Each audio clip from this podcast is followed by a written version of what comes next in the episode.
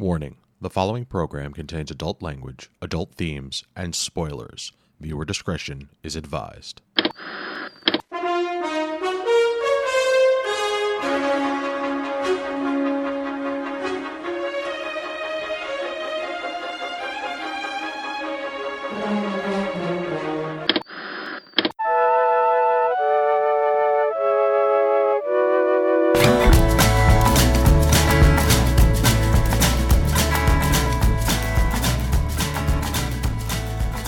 Evening and welcome to this week's episode of this week's episode. It's the week of October 14th, 2021. This is episode 239 and I am your host, Chris Randazzo. Not joining me tonight is incoming flux Karen Randazzo. I'm upstairs and I'm really sick and I'm sorry I couldn't be there. No worries, honey. Spot on. Uh, 90s themed spin-off Angie Fernot You're a wizard, Harry. and Night Court Judge Evan Goldstein. Holy vampires, Batman. Tonight, Doctor Who gets a new old showrunner. She-Ra comes to life. One of the best TV shows in history gets a new lease on life, and more. But first, how the higgity heck are you? I know what show you're referring to, by the way. Well played, You're damn sir. right. Chung chung. Uh, I thought it was Night Court. I'm sorry. I mean, don't get me wrong. Night Court's some solid stuff, but it's no D.A. Jack McCoy. That's very true. Very, very true. It ain't no law and it ain't no order. Goddamn right. That show is so good. I've been rewatching it still. I was I starting to rewatch it while he's yeah, I talked about this last time on the show. I'm still watching it while I work. I was actually just watching it when I came down here to set up. I had an episode queued up on the Plex and I was just uh just, you know, watching a little bit more of it. I'm in season 3 now. Um it's still Cerreta and Logan as the cops, but Paul Sorvino is going to get shot in a couple episodes. And then we're going to get Jerry motherfucking Orbach in there. Yeah. And then we get Lenny Briscoe, and it's like he, Lenny Briscoe and um, uh, Lo, Detective Logan are like one of my favorite pairings because, like, I always thought I, Chris Noth is awesome, and like hi- uh, it was super cool getting this like one season of him and Jerry Orbach together before Chris Noth eventually moved on from the show. And then we got who was his first partner? They didn't go right over to Jesse Martin, did they? Oh, now I'm drawing a blank. Ah, well, I'll find out in a little bit. Anyway, yeah, what's new with you guys? we are highly amused by your uh, your sickly babblings. Yes, I'm a tad under the weather, ladies and gentlemen. So I'm I'm a bit stuffy. I'm really tired, like really tired, uh, and I may or may not cough. But depending on Evan's editing skills, you might not even notice. Yeah, get ready for lots of coughing. yeah, there's of going to coughing. be lots of coughing if Chris coughs a lot. Evan's got a new job. Editing is now second. Unfortunately. I did get SAG done this afternoon, though. I'm very proud of myself. Squeezed that Aw. hour and 45 minute bad boy out, so we're good. I'm proud of you too, Evan. I edited um, the the new episode of a theater near you at about four o'clock this morning.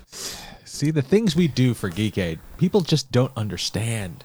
Sacrifices, people. Think stuff Sacrifices. is easy. Anywho, I just get like to sit could here and sound awesome.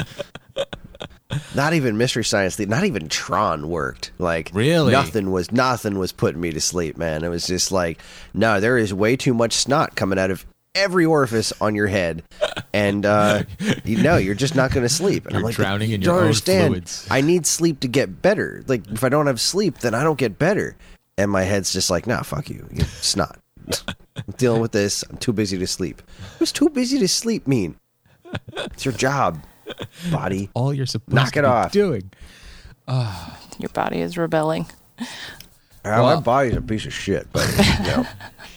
I mean, hun, you're, you're getting, you're just getting back to normal, too. Like, Yeah, I'm finally. Uh, I went for oh oh f- an hour. Technically, it was one hour of walking today, which is the most I've walked in almost Hey. a month and a half. A month? I don't Wow. know. Time is time is a concept. Uh, so yeah, I definitely am feeling a little bit better. But uh, normally, you guys, I I don't know if anyone has ever realized that I stand usually when we're recording. Um, I am not doing that tonight.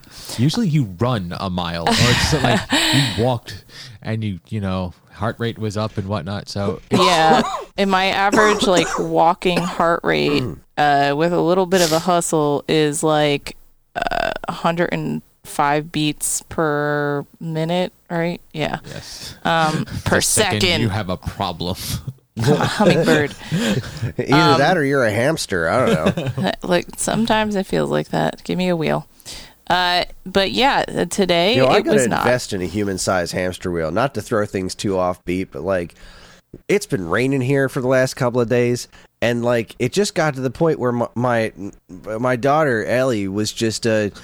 We, she finished dinner and then she grabbed a bunch of couch cushions and made a pile and then she would run across the room flop onto the onto a chair and then jump off the chair into the pillows and then run a circle around the living room again do the same thing over and over again like they just need to get energy out and they don't know what else to do with it. If I had a giant hamster wheel, problem shit would be golden. Problem solved. Sorry to interrupt. Back to business. Listen, that's parenting 101, guys. Get your kid a hamster wheel. Yeah.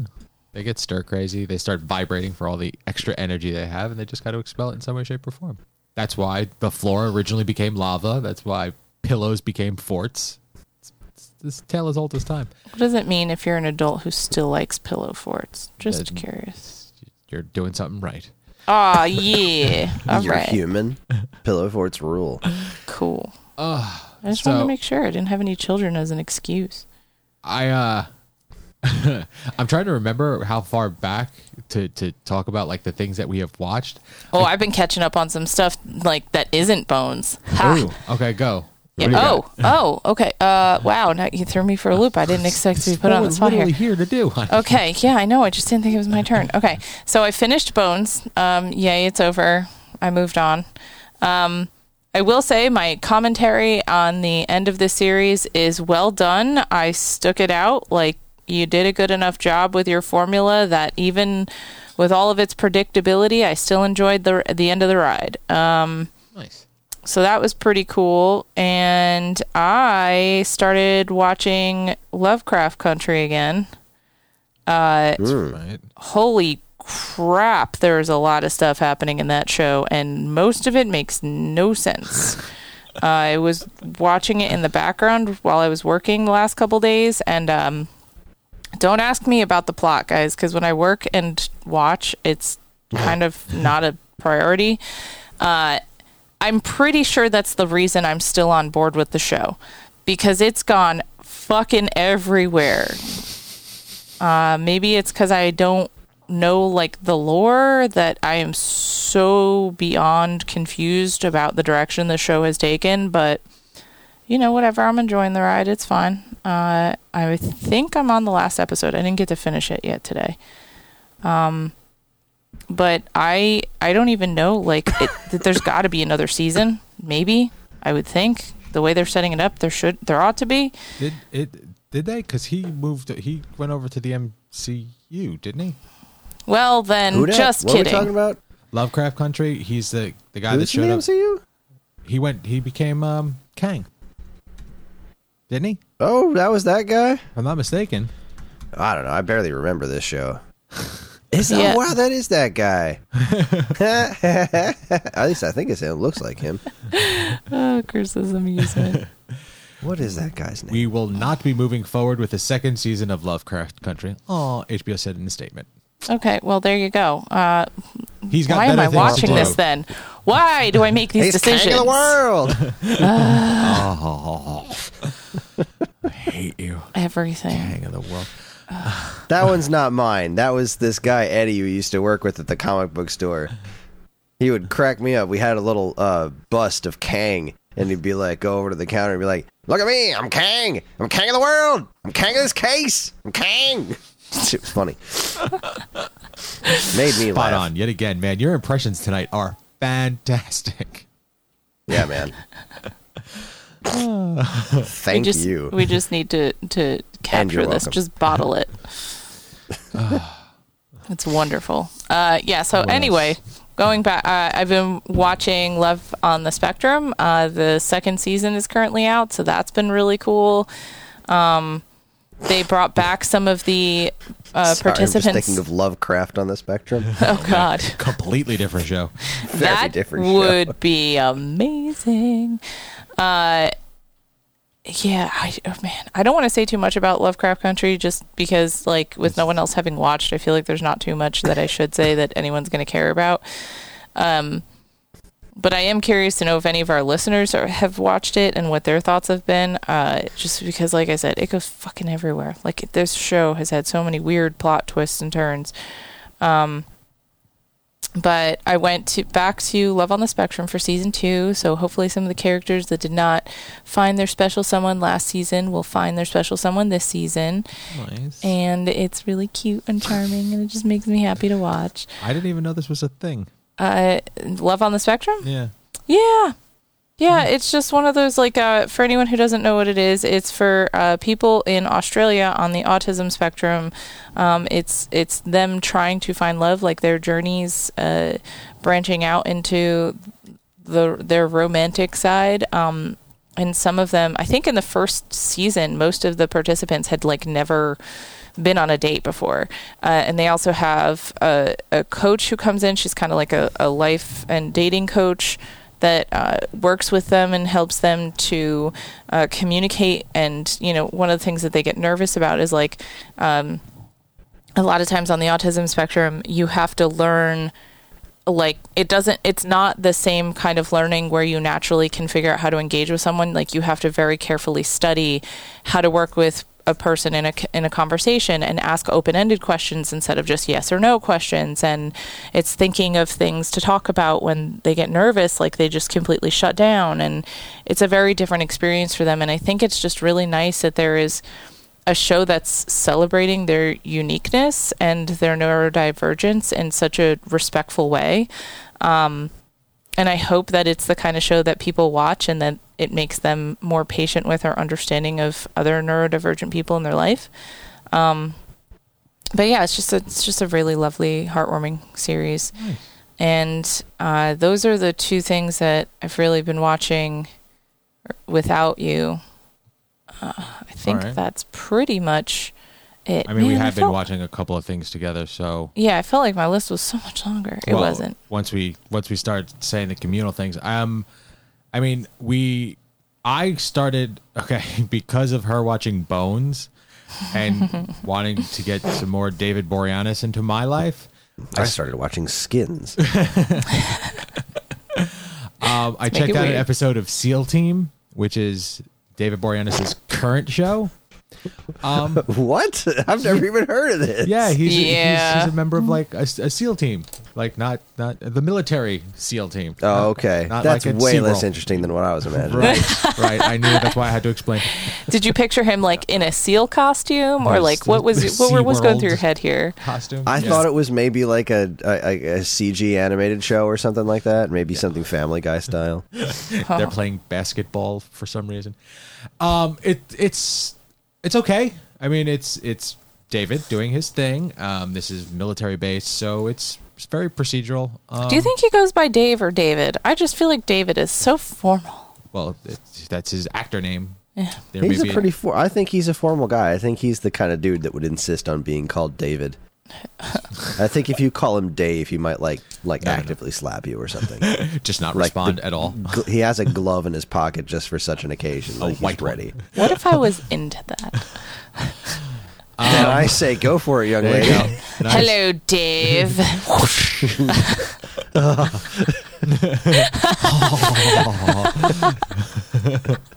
Thank you. May I have another? Name of our podcast. What? So, so that didn't really.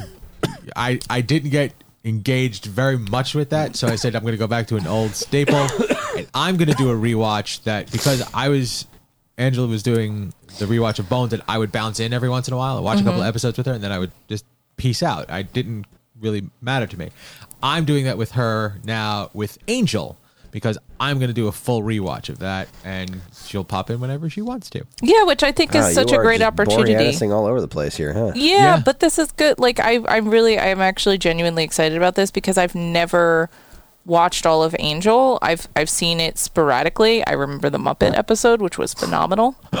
Yeah, you know what? I haven't seen all of Angel either. We did all of Buffy not that long ago. I mean, mm-hmm. yeah, when I say not that long ago, like the grand scheme of things, what is it? Probably like ten years ago or something. We did it before John was born, um, and uh, I because I had never seen Buffy before, so that was that was a unique experience. Um, I didn't hate it. I didn't love all of it, obviously, but Yeah. uh, Right. it was a good time. Um, but then we started like kind of watching a little bit of Angel, and I was like, yeah, I don't know. It's more of the think I- same, just a, it's you know just a different slice of it. Um, Yeah, What I did I think find, I had enough. Yeah, yeah. What I did find out though is that there is no uh, high res version of it. Like you can't get a 1080p version of Angel, and that is because Buffy the Vampire Slayer fucked all that up. Um, apparently, when they upresed Buffy for the, like the Blu-ray release and whatnot, oh no, the widescreen thing. yeah. Oh, that was tragic. Yeah. So for those that don't understand, Insane. when they upres Buffy, the a show was originally aired in in standard definition, but they filmed it in widescreen. But because they were airing it in standard, they didn't give a shit about the sides of the picture. So granted, Yeah, they filmed it in widescreen with the intent of cutting it down to full screen. So Yes. there's like cameras and shit on the side, and they're like, ah, fuck it, throw it in there. and as opposed to cutting it, like boxing it for uh, you know. A, a, 11 by 17 no not 11 by 17 it's, what is it 4 by 16 whatever it is the ratio 16 by 9? 16 This by is 9 really that's it. fun to listen Like, to, I though. was thinking about the paper It's, it's four, What are four by three. 16 by 9 is widescreen, 4 by 3 is standard. Right. I wasn't going to say anything because it was really fun listening to you as opposed to cutting the standard down to make it fit the right proportions, they used the shit version, and they they they actually released that, and people were like, "What? What the fuck are you doing? This is horrible." So they didn't do it with Angel. So the best I can get is like a 480, and that's barely DVD release. But I would absolutely love a version of Buffy where you're watching it and you see someone like jump off screen, like they- because they it- got caught on camera. It- it's I there. That's what it is. want It's- that in my life. It's not, it's not like you see boom mics, you see you like you see things, and it's not it's not all the time. It's just most of the time. Like it's more than it should. Kind of like when I saw that shadow on screen the other day. I was so proud of catching that you too. caught something uh, that you weren't Yeah. supposed it's to like, be able to it's see. like the exact reverse of the problem they had with The Simpsons when Right. they put it on Disney Plus. right. It's like you don't. Th- this show was wa- full screen. You don't have to try and make it widescreen. I had a similar situation with my fucking Dragon Ball box sets up there. that show was not in widescreen, Okay. and they released the only DVDs you could buy of that show for the longest time were in forced widescreen, and it was like. Pan it again. I hate you so much. No, no, they're the opposite of pan and scan. It was just crunched. They just sliced the top and the bottom off it to shove a full screen image into widescreen, so it filled the whole screen. And I'm looking at it like, th- where's the rest of his head? What is, what is wrong with you? so you did not right. Dragon Ball's not a short series. They did it for the whole goddamn Yeah, there's series. five five thousand nine hundred and twenty seven episodes of that show. Like they took the time to do that. For, they're like it's remastered for widescreen. Like they intelligently thought about like how are we going to cut all of these screens to make them full uh, widescreen. I'm like, you don't just fucking deal with it. What is wrong with you? It's, it's just That's- give me the whole picture. terrible. Looney It's Tunes. terrible. Um, I caught, I checked out an episode of the new Wonder Years. Um, I was Oh yeah, I've been pleasantly things surprised. It was, it was, it was good. Um, Gus from what's what's that? Psych. Of Psych played a great dad. Uh, be cool. That was his his catchphrase. It- It's they're paying attention to the the the whole race situation in that time period, which is great. But they're not. It's not super heavy in the first episode. It's there and it's very apparent. Um, for anyone who wants the name, it's Dule Hill, by the way. do Hill, yeah, sorry. Um, it's Yeah, he's like he's from West Wing for me. But Oh, uh, that's true. reg- I uh, what what year That's- is this yeah, again? Is this the eighties? sixty nine. Yeah. Oh, geez, it's, it's all the way back in. si- When, when was the original one set? Set, it was set in the sixties. Huh. For some reason, I thought this was supposed to be like in a more modern. No, time. no, that and that was the All thing right. that they were doing it back then, and the, it's the, the the story doesn't play out the same because now it's for an African American family. Yeah, it's a pretty different life back then than uh than Fred Savage and uh, right and Yeah. but it doesn't it it it doesn't feel that awkward like i i expected it to be really uncomfortable and it wasn't it was it was entertaining it was sweet and cute like the the original wonder years i wanted to hear that the, the original theme song. They did not play it. I have to deal with that. Um, I th- I'm gonna actually continue to watch it. I'm gonna check out and see see where it goes because the cast was great. They did a great job. Um, so yeah. Um, what else? I watched an episode of oh, what was that one with the um with Loki and and and House. Night man- Oh. the night manager. so Oh my God. Okay, so Well. again, Tom Hiddleston and uh, Hugh Laurie. Hugh Laurie. So yeah, Way to get my hopes up. there you go. Jesus. Yeah, I I had to think hard about that one for a second. I was like, when the hell were they together?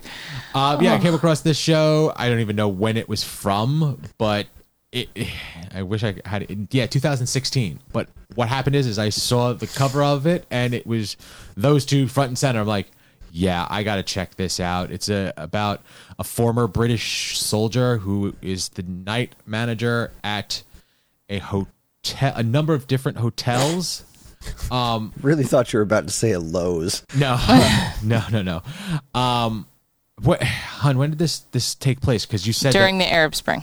during the Arab Spring. So I think the uh, initial setting was in uh, Egypt in 2011, if I'm not mistaken, is when the the the It's- first the first lo- the first hotel location, like uh, basically the, where the story starts for the viewers is in uh, Egypt in 2011.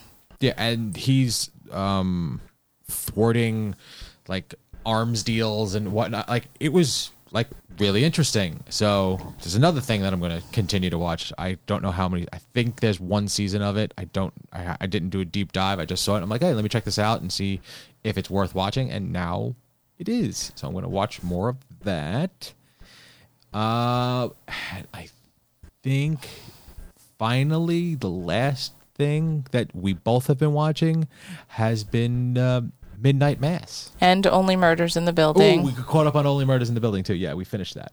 No, well, we're up to date. I thought it was over in episode eight. We have one more episode coming. and we were caught up. We watched the end of Ted Lasso. Didn't we do that last week? uh, before the last recording? No, No. no, no, no. That oh No, that's- no, we didn't talk about that yet. No. I mean, Oh. we talked about it online, but we haven't yeah. Actually Ah, had that okay. discussion yet. So you know what it was? We did speak about it, but it, it I did I thought it was the last episode. We still had two episodes to go. We talked Right, about it during yeah. the the funeral episode. Yeah. Yeah. Yeah, so we could talk about that real quick. Uh, spoiler alert: Nate sucks. Such a douche. Yeah. How do you feel about him, Chris? I want very badly for him to have a redemption arc. Um, I don't think we're going to get it. And I think it's going to be that show's way of saying you can't save everybody. I agree. Um, I, f- I- I feel for the guy. He's he's doing this because he hates himself. Like they he, he spits on himself in the mirror and shit all the time. Like I he's despise not doing that. this because he way, genuinely believe he, he he doesn't genuinely believe the shit that he's saying. He's he's doing all this because he hates himself and he's trying Right. to he's trying to prove himself to his dad who thinks he's a failure and stuff. Like I I posted a thing when Evan posted on Facebook about um the whole Nate situation. You sent That- that, that, the- the- thing that you sent to me privately? Did I send it to you or did I post it on your post on your Oh, I thought you messaged it to me. I think I have. put it on the posted it. post You that you had written Okay. uh, about it. Let me see if I can find it. So the actor who um, played Nate uh, posted something on Twitter. This was fascinating. Yeah, I posted it on your wall. Okay. Um, Nick Mohammed. It just, I mean, the character became relatively, I mean, somewhat hateable um, during the whole thing, but also like I really felt for him because he was he hated himself, and I remember you know, the whole bit where the the thing with uh, uh what's his name uh Roy not being upset that he kissed Keeley like at all yeah, and like I understand why he's taking those things. So I'm just gonna I'll, I'll just blow through this because you know fly the walk not right. We're here. Let's live the dream. So he posted this, which was really interesting because when at the end of this episode, when he was yelling at t- at Ted for abandoning him, me and Karen like, what the hell is he on about? Like, that's what I don't understand. When did he feel like Ted abandoned him? So all right, this this I just found fascinating. These are all things that the actor said about um, Nate. One, the first time we ever see Nate, he's shouting at Ted. So the first time we ever see Nate, that's what he's doing. The roast from season one is fun and taken in good spirits, but you can see how much of a kick Nate gets out of laying into the players. It's payback time, right? Because the players had always been digging into him. So he has like a taste for revenge. When Nate first believes he's been fired at the end of season one, he turns on Rebecca and calls her a shrew. At first glimpse, in, at first glimpse into his nasty side. The hair color change was deliberate. Have flecks of gray that were painted out in season one and were painted more and more gray as season two progressed. It's a wig by the very end. Thanks to Nikki Austin and Alexis Dol- uh, Doyman for making this happen. In the way, in the way bitterness, guilt, shame, and stress can often change someone's appearance. Appearance. They thought it would be a fun to track Nate's spiral in this way. In my head, Nate was transforming into Jose I don't know who that is. Uh, a lot, of, a lot of the key beats in Nate's season two journey are unheard, unseen, or dialogue free, but they were all scripted, including the spitting. Yuck.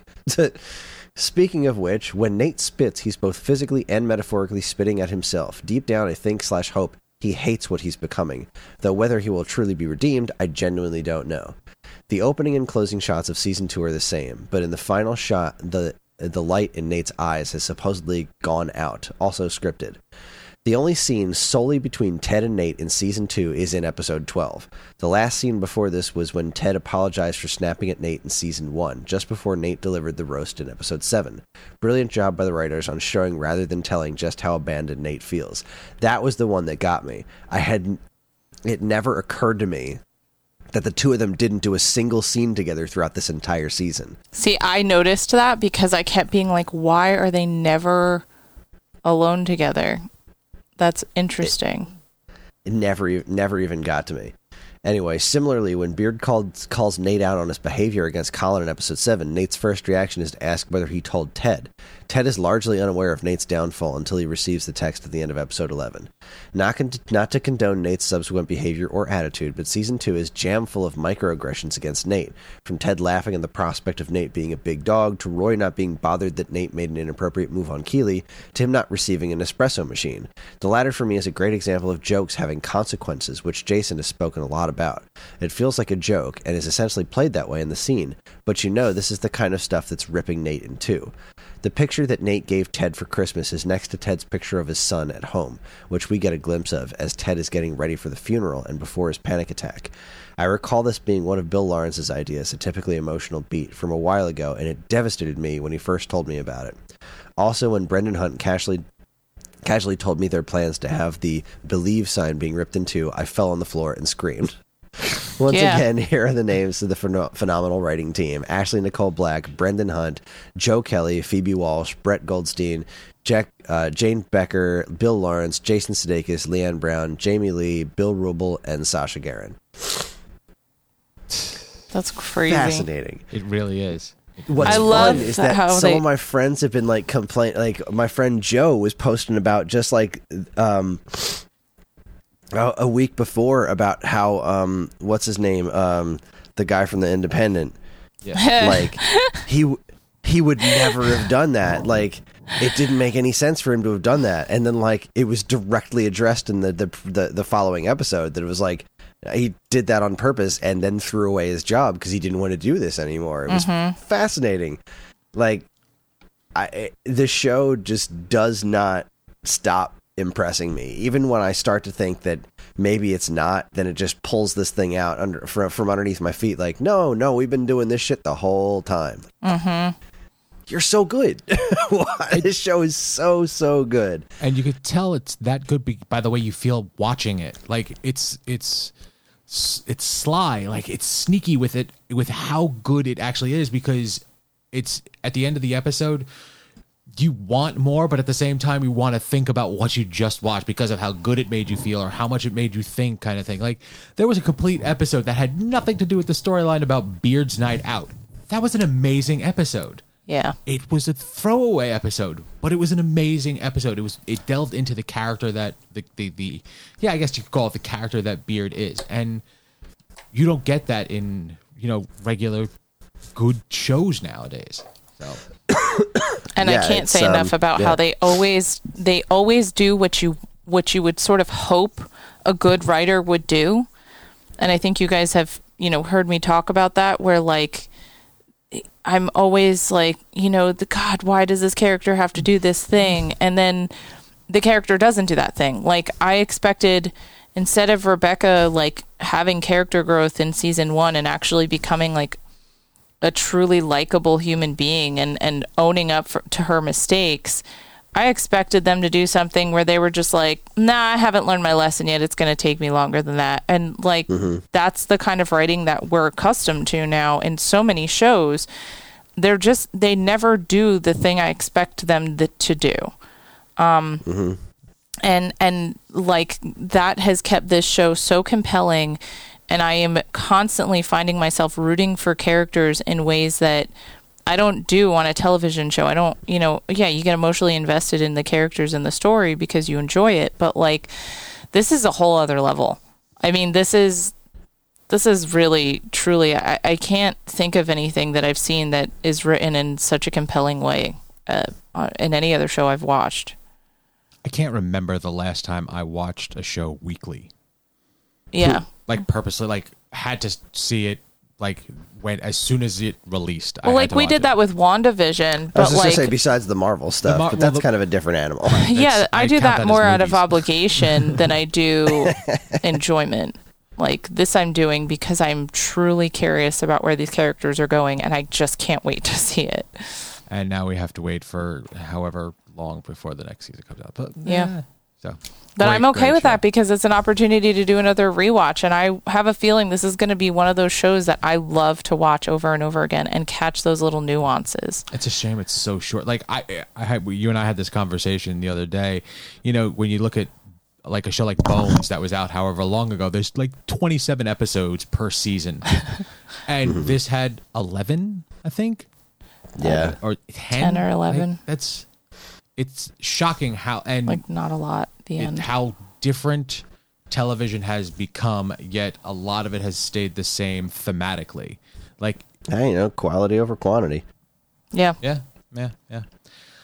Uh, so, all right, and after getting caught up with that, uh, we started watching um, Midnight Mass, and that was your recommendation, hon. You you started watching that, right? Yeah, yeah. It's uh I mean I hadn't watched it without you. I had um this is the same guy who has done uh, uh what you call it? House haunted. How, uh, Haunting of Hill House and Haunting of Bly Manor or Bly Manor, whatever it was. Uh his It's got Rahul Kohli in it, right? sure. The guy who played uh, what's his name on iZombie? oh yeah, yeah, yeah. Uh-huh. Yeah, plays the sheriff. Yeah. Yeah, but Uh, he's so he's so American in this one, and it's like weird because I'm like, this does not work for you, sir. Half of your hotness came from your accent and like your charm and your adorable. Like he's so grave in this show. Um, Evan, were you talking to Dan about this one last night? Was this the one that Dan just absolutely hates? I don't know. No, I don't think so. I'll so. put words in his mouth. I think Dan hates this show, and I don't know why. So you should contact him and like harass him about it. I should. I will. Uh, Mike Flanagan. That's the guy I'm thinking of. Uh, Mike Flanagan has has been the one who's been directing all of these, uh, and it's it's interesting. It's an interesting premise. I for anyone who doesn't want spoilers, don't listen to the next Yeah. 15 seconds. Okay, good. so wait, Go. hold on, Chris. Ready, This is go. a, a horror-based show. You're probably not going to watch it, correct?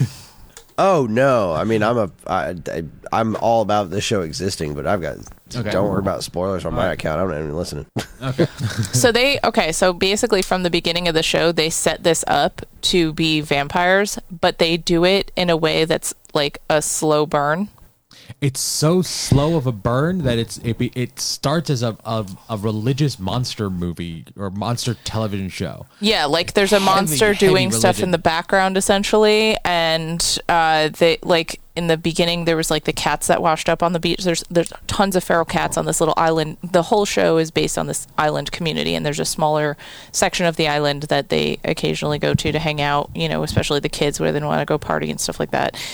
And there's tons of feral cats there, and then there's a storm, and after the storm, all the cats are on the beach, but all their necks are broken and all their blood is gone.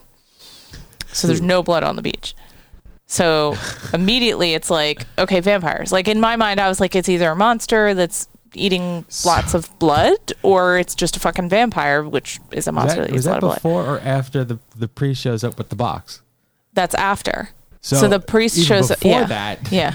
Like th- there are hints to vampirism and Dracula esque things throughout the entirety of this show, but it is it is all surrounding this church that's in the middle of this town. That the town, like when I say in the middle, I mean like everybody's a part of this church. This church is a part of the community, and it's a very very small community. Um, the the priest left because he was he he went on a, a I don't He was old. He went on a pilgrimage. They wanted to send him on a pilgrimage before he died because he was becoming very senile and they knew he didn't have much time left. and then someone comes back in his stead because he is still sick and it's his his replacement for his temporary replacement for the time being Yeah. and the first time we see him he's dragging this large like steamer trunk into his house his house and he lays down and he knocks on it and then you hear a responsorial knock.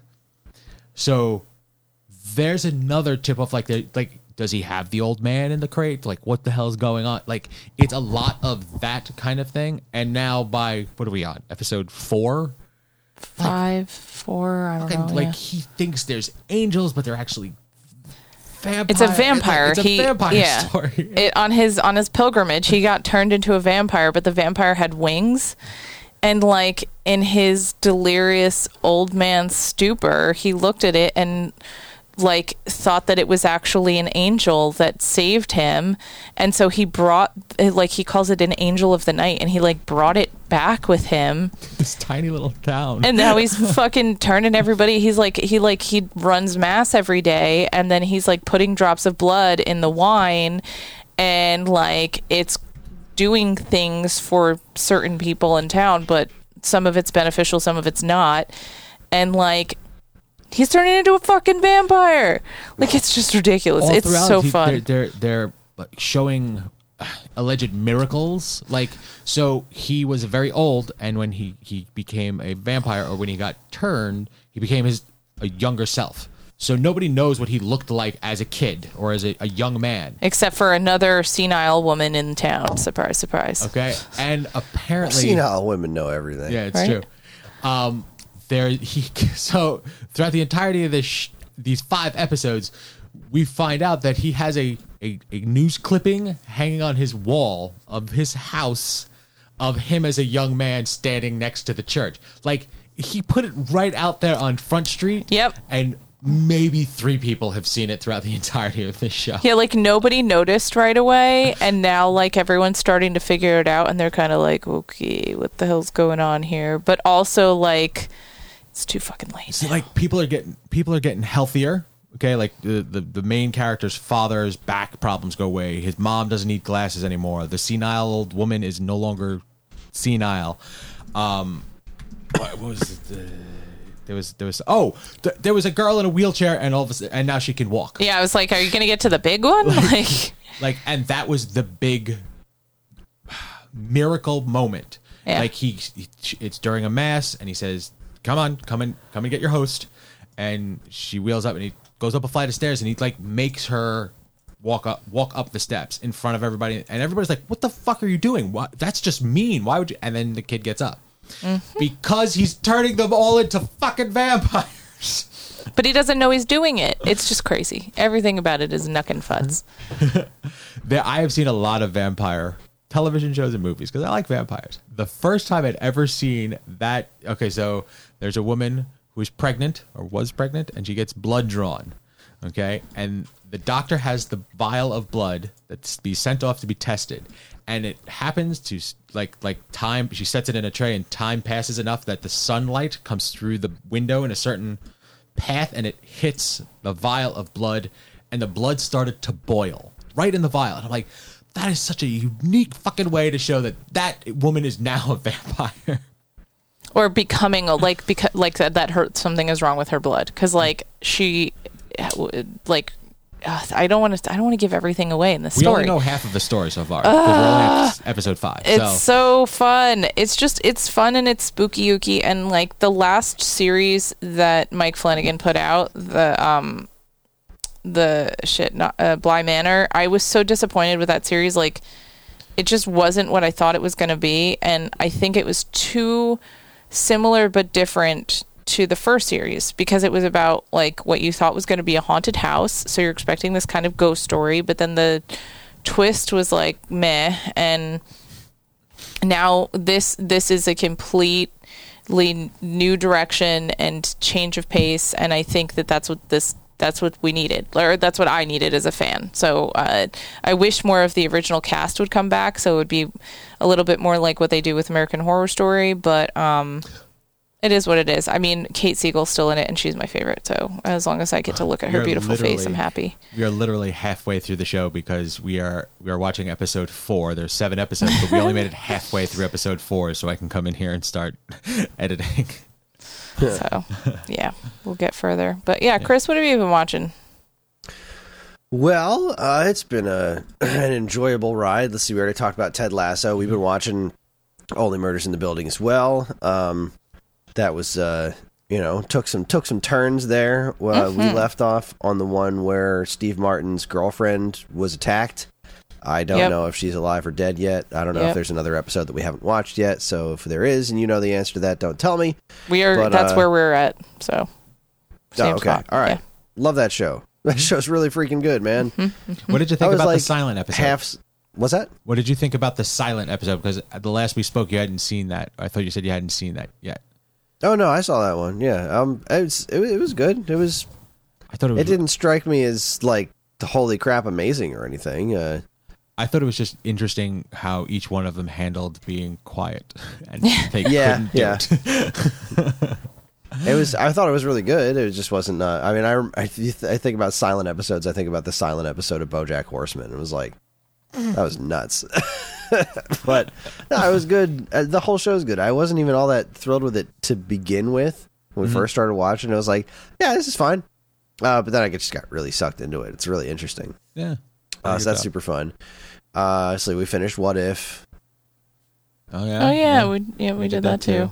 Forgot about that one. Yeah, Yeah, it was, it was. Yeah. Yeah, it was fine. it was all right. Yeah, that's exactly. I was just like, yeah, they brought back. Oh wow, this is this story is just falling apart. Okay, never mind. It was very comic booky. Like Ugh. it was more comic booky than MCU, and not necessarily in like the yeah sort of way. Like it was fun. I'm glad I watched it. You know, it was it was a good time, but I'm never gonna watch that again. yeah. I If they make more episodes, sure, I'll watch them. Why not? There's a decent way or worse ways to kill a half hour. And it's nice hearing all the uh, most of the original voice actors reprising their roles, and the show's fine. Yeah. Um, that's pretty much it. Besides, uh, I've I've definitely I so I've officially started John on Dragon Ball Z. He's officially into the show, Aw. which is great. I'm watching um, the Ocean dub, which uh, was was how I watched the show originally. So I got into Dragon Ball Z when it was airing on uh, I think Philly 57, uh, which was a local station down here. Uh, on Sunday mornings, they would air I think two episodes, one episode or two episodes on Sunday mornings, and that was like my introduction to it. Besides seeing envelope art in, in magazines like Nintendo Power and whatnot, people be like. Dragon Ball pictures, so I under I, I recognized the characters with the spiky hair, but I'd never seen the show. Um, so I started watching it. I think I I picked it up like the second or third episode in, and then eventually started buying the VHS tapes so I could see what came before it. And uh, I was so hooked on this show, and it was very much like this the kind of show that would have been on you know, Sunday mornings. Like this was very Americanized version of it. It was heavily edited uh, in often hi- hilarious ways. Um, because there's so much stuff in Dragon Ball that's just not appropriate for American television, especially during that time, uh, aimed at kids. So like, you know, they, they never kill anybody. Uh, everybody gets sent to another dimension, Yep. which is hysterical. Vegeta blows up a fucking planet. He's like, "Wow, you sure sent that planet to another dimension." or somebody blows up a helicopter, and they're like, "Oh, good, I think I can see their parachutes." Mm-hmm. what? Thank you for that. Completely unnecessary and total bullshit commentary. yeah, like no, he just killed those dudes. Like that. That's what that was. Or, or the when he Nappa and Vegeta show up on Earth and Nappa vaporizes an entire city, and then somebody says like, "Oh, it's a good thing." No, Vegeta says, "Ah, it's a shame it was Sunday. Those buildings would have been full of people any other day." My absolute favorite was from the one that we watched today, where uh, Goku goes to hell because he falls off of Snake Way and he has to like contend with these two ogres with shirts that say hell on them.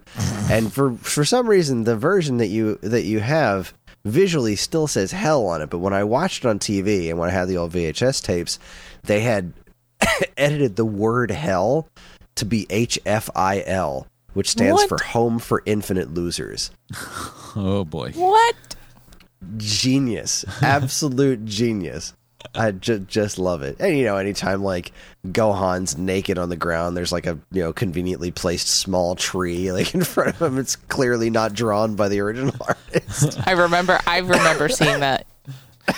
Yes. Stuff is so funny. But uh, so we had watched the first two episodes a long time ago, like months and months ago, and uh, he thought they were pretty neat at the time, but like it didn't really click with him so much. Like he was like, okay, that's cool. This is interesting. But um, he started seeing me play this Dragon Ball game that I'm doing for review uh, for Nintendo Force, and he was like had a lot of questions about the characters, and I was like, this game is telling this story incredibly poorly. Uh, I really want to show you more of the cartoon, and I wanted to show him the Ocean dub because one, that's the version that I saw, and two, because it's so sanitized for American television, um, Master Roshi's no longer an issue. He's just, you know, an old man who trained Goku and uh, and, and Krillin and Yamcha and whatnot. So, Oh yeah, isn't the- he actually a massive perv? Yeah. like ridiculous. I had Evan get me Dragon Ball Z Kai, which was like basically an abridged version of Dragon Ball Z, but not a joke, like Dragon Ball Z abridged. Yeah. And like I watched the first couple of minutes of it, and like right away he's trying to he's trying to grab the grope Bulma, and I'm like "Ah, man, and like Bulma's got to be at the beginning of this show. She's got to be like maybe 22 tops. And Master Roshi's somewhere around like I think uh, a couple hundred years old. Yeah. So I like it regardless. Like I mean, he dude is just, just straight up perv. Like in the original Dragon Ball, he they only agrees to train Goku and Krillin when they bring him porn and like a teenage girl's underwear. Like it's it's not cool. It's just not cool. And um, you know, it never bothered me that much when I was a kid. I was just kind of wrote it off like that's not okay, and then just moved on with the rest of the show, which I love. Um, but uh, I just don't want to have to explain any of that shit to John right now. Yeah, like, Yeah. I don't want to At least not explain the concept of a pervert to John, or why would it? Why why would a very old man want to you know grope a young lady? Like, I don't want that, and it doesn't. I- I've mentioned this to Dan last night. Removing it removes nothing of consequence from the show. Uh, there is a pretty amusing joke about it in like Dragon Ball Super that we w- when I was doing the whole 60 second summary they recently uh, put Master Roshi on their team and part of his training was overcoming being a pervert Okay, that I love. That's funny. was but I mean like that's kind of a that's kind of a long way to go for that joke but anyway so I figure we're going to watch this show up to where it ends um uh which was halfway through I think the second season you would call it the second major story arc uh was where it stopped airing in America and what's fascinating is that so Evan uh, obtained the ocean dub, and everything that aired in America is. uh, I mean, it's got just got to be rips from the the VHS tapes that were released because they're pretty decent quality, but they don't have. I don't know. They might be from TV because they have different they have different commercial break chunks in them than my old VHS tapes did Okay.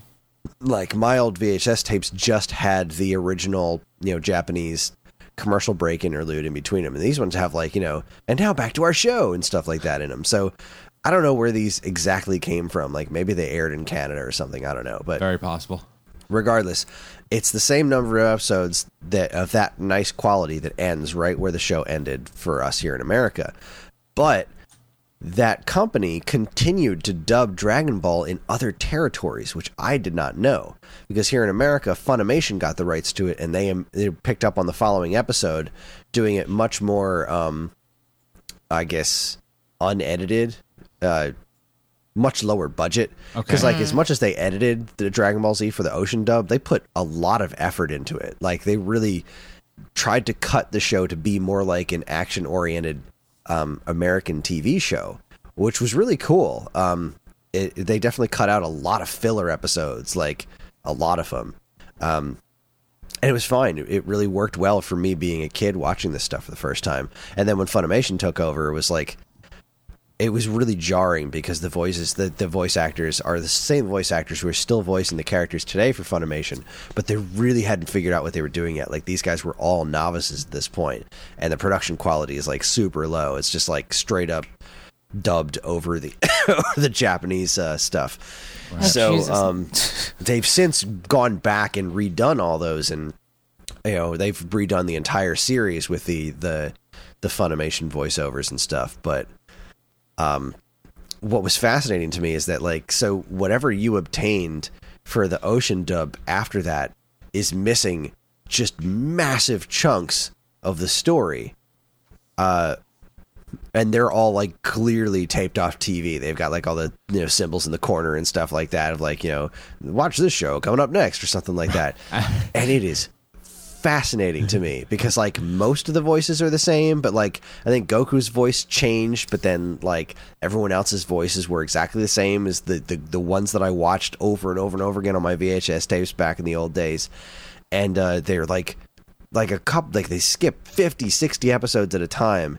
And it's like i want to know where the rest of these were. I really want to see like how we got here because it's these way later episodes all edited the same way as they did the original show uh, the original episodes which is it, it's super cool but And see, that's the clearly this stuff problem. isn't out there it, that's the problem with ac- acquiring things nefariously and by a person who has no idea what the fuck he's looking for.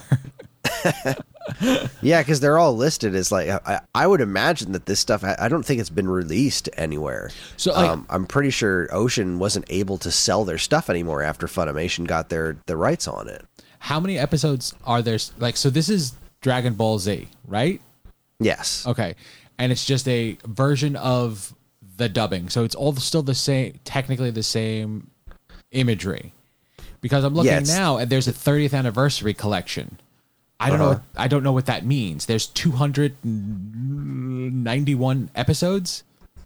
Mm-hmm. So, is That's probably just the original Japanese one, right? Because um, I think that's I have no idea. Dragon Ball Z. Uh, let's see. Originally aired in Japan. Japan uh, in 1989 Okay, uh, yeah. was when it started. Wow, that long ago? Yeah, yeah. Jesus. She was relative. Like it was, it was more or less done by the time we even got it here in America, Yeah. Um, which is pretty crazy. I'm Uh, only and now that- realizing that. And that's just Z. I mean, when did Dragon Ball start? oh, Jesus. So the original Dragon Ball anime was from 86. I feel so dated right now. And there's like I, I, the the long history of the localization of Dragon Ball is really interesting because there was an I think there was another English run even before that that aired on some channels very briefly uh, a, a completely different English localization of the original Dragon Ball before Z came over with Ocean. It's all super interesting stuff. But yeah, I've never seen anyone talk about uh, the rest rest of the Ocean dub actually being released anywhere. Uh, so I'm pretty sure it just aired where it aired, and then that was the end of it, which is so nuts because it's so different. But it's been really fun watching the show with him, and he's so into it now That's great. now he's like really really into it he's really into the characters and like uh, the, the the it's not just like you know the the going crazy and the screaming and the shooting lasers out of their hands like he's super into like gohan being a kid running around the woods you know Aw. hanging out with dinosaurs and stuff like he was really into the episode we watched today where Goku fell off a snake way. Like Dragon Ball's got such a neat mythology to it, and that was Yeah. what made me fall in love with the show to begin with. And that mythology is what makes those big, long, screamy fights mean more.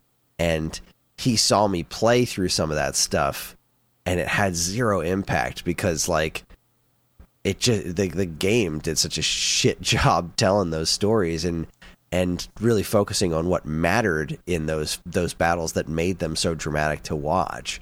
Uh, so I'm really excited to get to the point where they finally start fighting the Saiyans, and I want to see how he reacts when the characters start dying, and not just like, not just like, oh well, that guy's dead, and that guy's dead, and that guy's dead. Who I don't even know who they were, but like, because they kind of it was the one of the first shows I ever watched where they really brutally killed killed characters off. And I know the show said you know they went to another dimension but I was old enough to know the difference between that and that point. I was like yeah no that's just this I know this is a Japanese show. That mean that that dude's dead. What I didn't Piccolo's got a much of the human-sized actual- hole in his body. Like, they that was that was great. In the be- beginning where um, Piccolo shoots the hole through uh, Raditz and Goku, where Goku initially dies in the beginning of the show. Like, Yeah. they don't show the hole in his chest at all.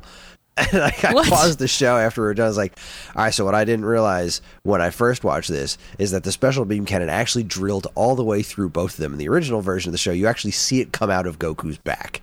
Dude's just got a big old hole in him. and like there, there was there was stuff like that that I didn't realize how much they edited when I first watched this show as a kid. So when I eventually rewatched it all, when I got those DVD sets in Japanese, and like you know there was so much more blood in the the fight against Raditz and the fight against Vegeta, and um, like when Nappa literally punches Tien's arm off, like. It was brutal. like Totally it looks really weird in the American version of the show. Like they do this weird like color cutaway thing, and then he immediately says, "You just wait until it grows back." Like that's What not just how happened? arms I don't- work. I don't understand what just. Ha- I never understood it. And then when I watched the Japanese version, I was like, "Oh shit!" He punched him so hard his arm broke off. That is horrifying. Yikes! yeah. So I'm I'm really excited to wa- keep watching the show with him. It's really fun. It's fun being able to share this with somebody else in the house. You know, I'm such a huge fan of this of this saga, and he's just the right age to be like really really into this stuff. And this other kid that he talks to at school, um, is a big Dragon Ball fan because he's got a Dragon Ball backpack. I'm not sure how I feel about that kid. Um, he's he's kind of weird, but then John's kind of weird too. This is a kid that when John was, I think, in kindergarten, was kind of bullying him, Okay. and now he like, but John he make he goes out of his way to say goodbye to John and nobody else, and like he says it really weird, and I don't know if it's. I think like the kid's just a little off, and I and and that and if that's the case, then sure, man, go nuts. But this is also the kid that was telling John like a month ago that he had an early copy of Metroid Dread, and I'm like, yeah, he doesn't. like, believe me, if this game had leaked, I'd know about it. It hasn't leaked yet, so That's he my does not have an early. Not even big big places like IGN have review copies of this yet, so he doesn't he doesn't have it. He's lying. So I don't know how I feel about this kid, but either way, um, he's a Dragon Ball fan, and this other yeah, he's he's a video game fan. So he and John have stuff to talk about and nerd out about at school. So that's pretty fun. That's nice, though. At least he's got someone he's bonding with, even if he sounds like a little bit of a shit. Yeah, yeah. Uh, So that's good. And I think that's been pretty much it. I um you know, I, I was gifted an Xbox One recently and I have that set up for um to run Plex on uh in Disney Plus and stuff. So I'm I'm kind of using that as my media server down here in the basement television. Um I, I don't think I've been really watching much of anything else. It's just been a lot of game playing. I mean, Metroid came out over the weekend and we beat the entire game in the span of four days, and it was I like, amazing. I like the way he says "we." I, j- j- I would I would be stuck in a few places if not for John. No, no shit. There would be. There is a rumor too that I'm like. There's one in particular towards the end of the game. I'm just, I'm going back and forth in and out of this door, and John eventually says, "Why aren't you just going in the tunnel?" I'm like, "What tunnel?" He's like, "That tunnel over there." And he walks over to the screen and points to it. It's got fucking lights on it and everything, and I just didn't see it for like a couple of minutes. And I was total. I was ready to shut the game off and come back to it in a few hours. Like, I have no idea what to do right now. It, like, there were like three or four instances during the game where that happened, where you just saw something on screen that I completely missed. That's awesome, though. I love that. That's kid That brain at great. work. It was great. Awesome. yeah, so that's uh there there's the catch up. I have no idea what else Karen's been watching. Um she's definitely been watching some other stuff while she's been watching Baking Show a little bit. Uh, and she's still marathoning Doctor Who, I think. Every time I go upstairs she's got that on. Mm-hmm. Uh but as for other stuff that she's doing while I'm podcasting and or working, it beats the crap out of me. Uh, and I'm sure she will talk about it the next time she's on the show. But for right now, I think we need to wrap up the first second so we can segment so we can go uh, talk about the news and I can get my butt to bed. Sounds like a plan. So, we are going to do some commercials, and then we're going to go back and talk about the news. You are listening to this week's episode from geekade.com. Stick around. And now, here's a quick look at some of the other original content available now from our partners and geekade.com. First up, Pauly Shore is a national treasure, apparently. Allegedly. His beloved weasel character has woven itself into the very fabric of our society, according to Chris. No, So no, it- these are your words. it's totally, totally my words. I know who Pauly Shore is. I didn't look at this and go, who the fuck is Pauly Shore?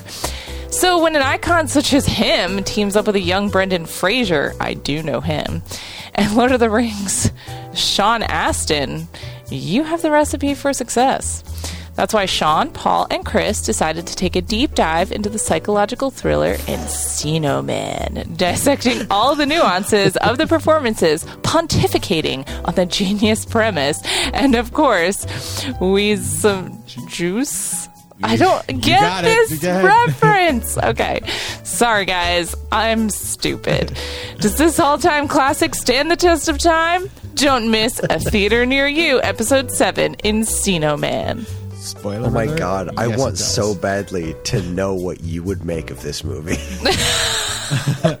Wait, me or Evan? you. honey. Oh. You.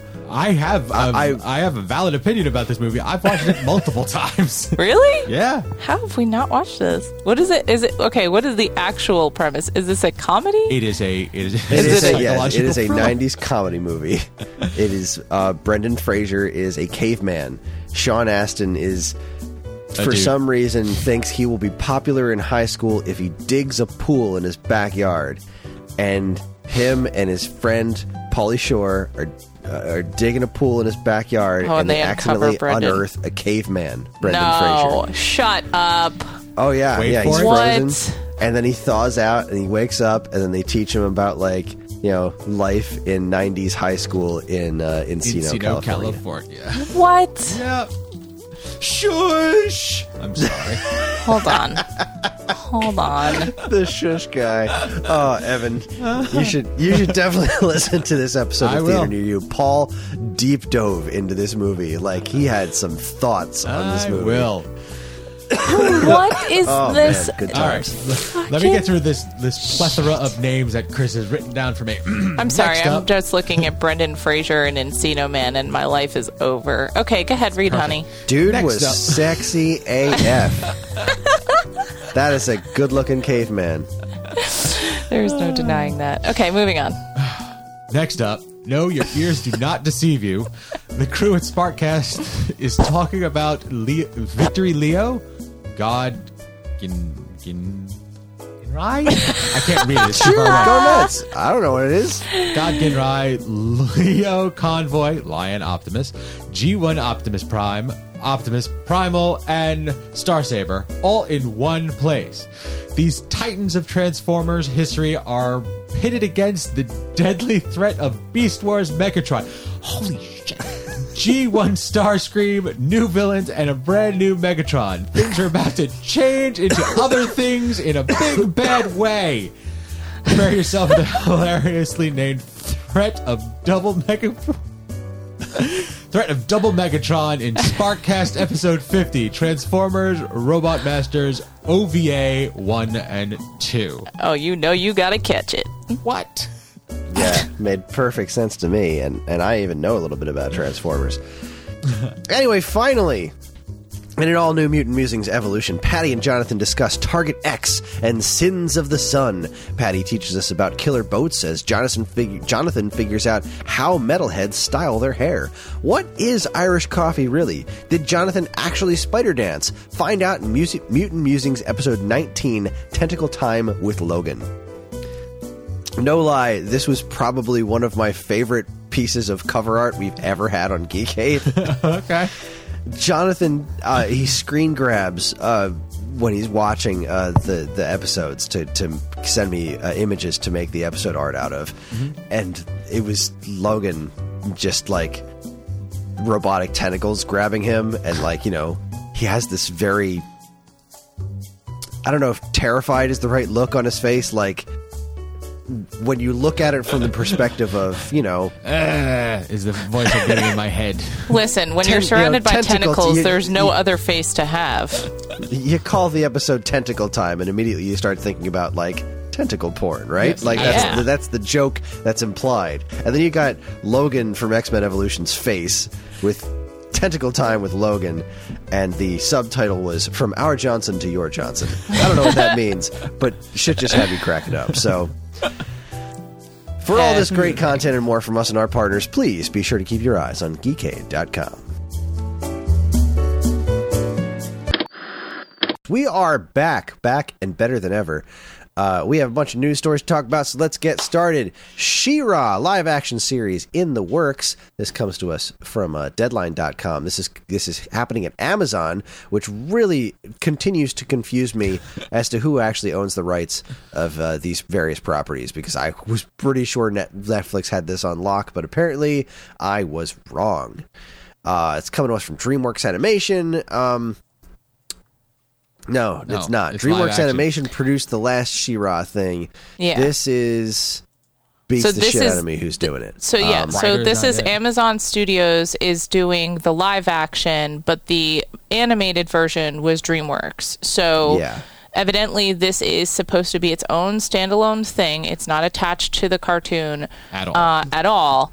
But like, uh, what? What? The fuck? I mean, I'm gonna watch it because I want to support the idea of like more She-Ra content because it seemed to be very well liked and and that's great. But like, I now I just feel like they took it and they were like, yeah, this is doing well. Let's do this too. Let's just keep Yo, going. let's do, everyone can do something related to Masters of the Universe because we've got Netflix currently has two different cartoons. Yep. Right, there's that one movie, or is that a different series? It's all No, it's a CG and wonky looking, and then you've got the Kevin Smith one, which is not related to She-Ra, Nope. which is not related to this She-Ra. Nope. What the hell? So, do we remember the last time Masters of the Universe universe went live action? Ah, that was the the did? old movie that everyone hated, That's right? right. Dolph Lundgren starred as Adam. Wow. I've still never seen that movie. Oh, you they they played they the the time university travel thing was a musical instrument, and there was a, a troll, and then there was a uh, not Jennifer Aniston. Who's the other friend? Uh, Monica. Court, Courteney, Courteney Cox. Cox. She was in it. Like really fucking weird. Not good. really fucking weird. I'm discovering things Yeah, I don't right think now. I've heard anyone really say anything positive about that movie over the years, so I haven't actively sought it out. Probably the best choice. I think it's a, yeah. I think you're winning for that one. I mean, maybe it'll come up on a theater near you. Maybe that's when it'll happen. Uh, meanwhile, the uh, Today, Today.com reports Mayim Bialik and Ken Jennings to split Jeopardy hosting duties through 2021, and I'm at the point where I just could not possibly care less. for the next. I will three tell you, though. Ken Jennings, I think that's a wonderful choice. Uh, for anyone That's who doesn't great know, choice. he won a lot on Jeopardy, like the most, right? Um, and did did you see? Did you watch the thing? Like, I, I don't know if it was actually in here um, because I had been uh, watching and reading, um, but that he was given uh, Alex Trebek's like uh, what, what are those things? The little uh, clicker. no, the uh, the little things that go on the cufflinks. Oh. Um, and a, and a note from Alex's wife because they actually did form a relationship over the years, and he saw Alex uh, like two days before he died. Um, so like they had a real bond and a, and a real friendship, and I think that it's beautiful that he would carry on this legacy and and it seems like he is honestly a wonderful choice for this role so uh, and I, you know, maybe he the camera won't love him as a host, but I think it it did when he was on Jeopardy, and I think that this is going to be wonderful. I So- definitely Yeah. a better choice than creepy producer guy. Yeah, so- yeah, and yeah, uh, that's the thing. Like, I feel like he was at this point. All right, that's a great choice. But then Mayim Bialik's there too, and I don't know. I don't like her. well, I, th- I- that's a you know shared responsibility. I'm not again not 100 percent on why that was even necessary, but whatever. because Ken Jennings is not a name of enough en- enough of a name yet. yeah, well, Let him get get a, s- a half a season with well, not even half a season. It's three months at best with her, and then by next year, next whatever, however they do it, he'll be doing it by himself, and she'll be a guest host. Yeah, I think that's great. It'll I be fine. yeah, whatever. Well- Use the name equity, build. It's great. Move on. Jeopardy is saved. The end. Yeah.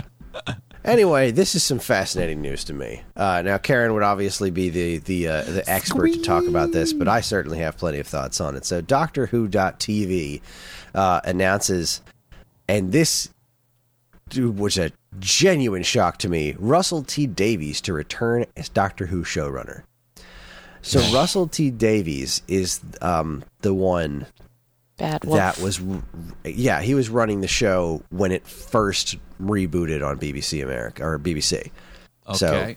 this he basically after- made me like Doctor Who. Like, yeah this yeah. was the christopher eccleston um uh, Uh, this, No, this is before Matt Smith. Okay.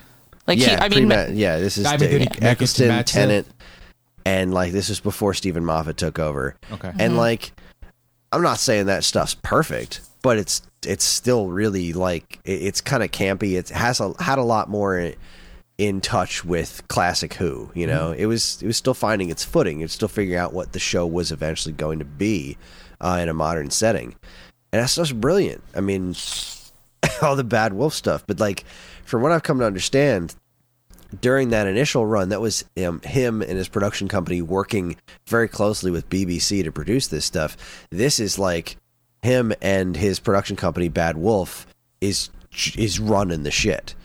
Oh. So I don't know how I feel about this.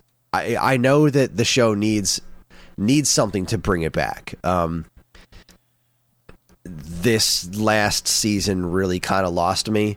Um, I'll always be a Doctor Who fan. You know, Karen introduced me to the show, and I just I love it. I've rewatched it, you know, plenty of times. I think Doctor Who's phenomenal, and I'll always watch new episodes. But this uh, this last season of Jodie Whittaker um, with Chris Chibnall as the showrunner wasn't great. Um, Did some did some shit to the lore that I did not care for at all.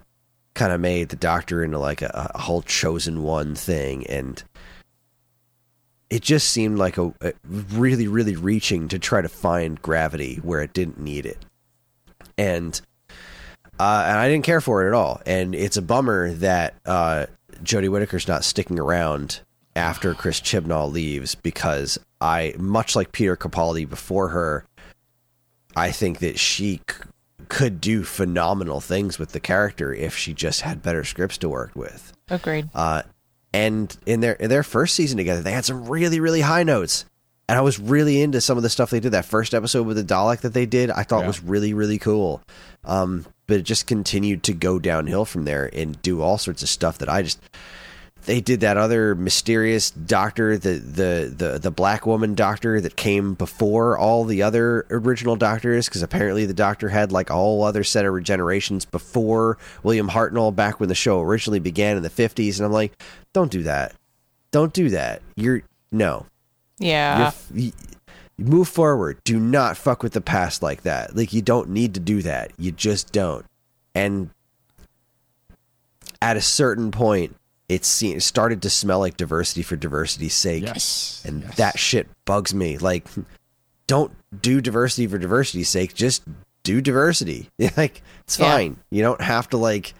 You don't have to really have to hammer hammer the head over it. You just do it naturally, and and and then it's then then it's good. You know, don't Yeah. force it. It just it everything felt so yeah, the show left a bad taste in my mouth. That's and I, I never want that checking. to come from Doctor Who. You know, like there was a certain run of episodes there where they were making sure that their boxes were checked, making sure that they're you know proper with what's going on in the world, and they it's it's unnecessary. You don't have to do that as long as you're telling good quality stories and you have the right cast and the right cast members in there. Like you you will get your point across, and I don't know that just seemed very forced. It did, and like I didn't want it to feel forced. Like you can you do all that stuff, but like it, it seemed like they were making such a point of like like the the one dude uh, I forget all the characters' names, but um, the the one guy that had like the learning disability, they like didn't do anything with it. They were like, yeah, he's got a learning disability. I'm like, all right, cool, that's pretty neat. And then like. eh, you they, they the made sure you knew that he had a learning disability, and then like he didn't act like it for the rest of the season until like the very end when he was trying to learn how to ride a bike. It's like, oh right, he had a learning disability, and like they just kind of glossed over it for most of the show, and like that's what kind of made it feel shoehorned instead of like organic, and that's that's a problem when doing stuff like when when doing stuff like that when you're you're doing representation like you got to do it justice. You have to do it properly otherwise it feels like pandering. Mm-hmm. And that just it, it didn't feel good to me Done so well. Russell T Davies returning. So like we're going all the way back to the beginning. Uh I mean I'm I'm I'm cautiously optimistic. I'm hopeful. Uh I think it's in I didn't think imagine that he would want to return ever. Uh but here we are. And I, I clearly he's got some sort of ideas. So let's see what he's got. yeah, I think it's a good idea. It's a weird idea. I would have, I really probably would have preferred something, uh, you know, someone who had never done it before, another fresh take on it. But you know what? Sure. um, I was so ready for Moffat's time to be over, and then it moved on to Chibnall, and it was argue it was probably worse. Uh, and so I don't know. I want Doctor. Sh- I want Doctor Who to be good again. I really do. I mean, Um, they lost me on Matt Smith, honestly. Like, I I have had no interest in trying to pick the show back up. And After I- Matt Smith or at the like beginning of Matt? during, like it was like kind of like I I got through all of Matt Smith, and then I just was like, okay, That was Chibnall, right? I'm done. I'm No, no, that was No. Moffat. Uh, Matt that- Smith. That was did- Moffat. That's did what, this. I, that's what I meant. It was Moffat, Moffating all he over. eventually everything. had this problem where he had to keep one upping himself, Yeah. and the stakes kept getting. It's like, oh, we're not just saving the universe; we're saving all the universes. Now we're saving all of reality and the concept of time itself. Like it just kept building bigger and bigger and bigger and bigger and bigger until there was literally nowhere else to go, All right. yeah. Uh, and it, it felt too convoluted. It did. It did, and it lost me, and I just didn't care anymore, and like I didn't feel invested, and I uh, didn't care about Clara, and I loved Peter Capaldi's performance as the Doctor, but Yeah, holy shit that he just gets some really bad stories to work with but man when he got good stuff he shined so bright peter capaldi Yeah. got robbed like that's the thing that I I feel sad about with this show is that I I still I still consider myself a Doctor Who fan, but like I have just not felt connected to the show in some time now. Um, so I'm a fan of everything else leading up to that, and and the writing and the stories that I had experienced before that, and that's the stuff that I encourage people to watch. And you know, hearing more and more about how it's gone down, downhill, like it's not an encouraging feeling when you're like, hmm, should I? Like, oh, guess guess not. Like, you know, I I want him, I want Russell T Davies to come back and like just revitalize this a little bit. You know, because I otherwise like I'm done. I'm done with Doctor Who. If I do a rewatch, like I I don't know that I will. I may stop after Tennant. Like I don't know. Which is a perfectly fine stopping point because the show does kind of do a weird soft reboot at that point you know Yeah. like it's a pretty really it's a really different flavor as soon as matt smith takes over i love the early matt smith seasons i i think they're great and I enjoyed Matt Smith's performance so much that even when the show was pissing me off, I was still having a lot of fun. Yeah, I And- still think Matt Smith is a great doctor. I like I, I didn't he didn't you know it's it's hard to let go when you really love somebody right like Tennant was so amazing and I also Yeah. Loved him and Donna like So that was that was tough. But overall, like yeah, Matt Smith, I thought he was wonderful. I thought he made a great doctor. I just fell off of it. Like I just didn't it didn't keep my attention anymore and I just didn't love the show the way I had. Yeah, and at a certain point, if you don't love it anymore, you got to stop watching it. And Yeah. I mean, I'm. It's like Karen's favorite fiction ever, pretty much. So it's always going to be on. So I'll always watch it with her. But uh, yeah. I was really, really feeling disconnected from it in the last season when they pulled all that stuff with uh, with her being the the original Time Lord or something like that. It was. It just got really, really ridiculous and messing with like the basics of what Doctor Who is and like trying to answer the questions that I don't think should ever actually be answered. Like, who really is the Doctor? Right. I didn't That's that. like, that's not the point. Like, it's neat that that's a mystery, but like, I don't really want to know the answer to that. Hmm. Remember how much more interesting Wolverine was before we knew who he was, Yes. right? I like getting snippets of answers. I like the fact that over time we've been given more and more of the doctor's history. Um, I think another point of frustration for me with that show has also been the fact that like I feel as though you'll you'll get information and at one point like I thought it would be really fun as like a fan exercise to take the snippets of info they've given us and try to actually put together some sort of timeline for the doctor's life. But then they keep fucking changing things. like they just Wibbly-wobbly. negate stuff. That's that's, their, that was always their catch-all that they can do that, and they always left themselves an out because it is a time travel show. It's But I- they would build entire sections of plot around these elements of like the doctor's history, and then it was like, oh, we're just we don't like that anymore. So nah, yeah, no, that didn't that didn't to- happen, or it doesn't matter. Or, someone else has to put their stamp on it. So yeah, I really hope that um, uh, Davies finds a way to just kind of undo some of that shit. like the, yeah, like there's there's the wibbly wobbly timey wimey stuff, and then there's like fucking Bad Wolf. Like that seriously to me was some phenomenal writing. Oh, that stuff was great. it's pretty funny, like, and I hate to try to drag this back into a, you know, my my own lunacy, but this was um, we had a really similar situ- situation with this Metroid game that just came out. Like, they they like really hardcore fucked the mythology with this Wii game called Other M, mm-hmm. where they just did they did all manner of stuff to Samus's character, and it was it was bad. It was bad. They Don't really mess with my dove into like who she was and made her like really whiny and, and and crying all the time and like pontificating over every singular thing that happened. The, there was a time where where you watched somebody go through a door and then she had a flashback to that person going through the door and thought about that person going through the door. I'm like, what are you doing? Why is this happening right now? And they they made this character that had always been you know pretty stoic and athletic and referred to as a warrior stupid weak.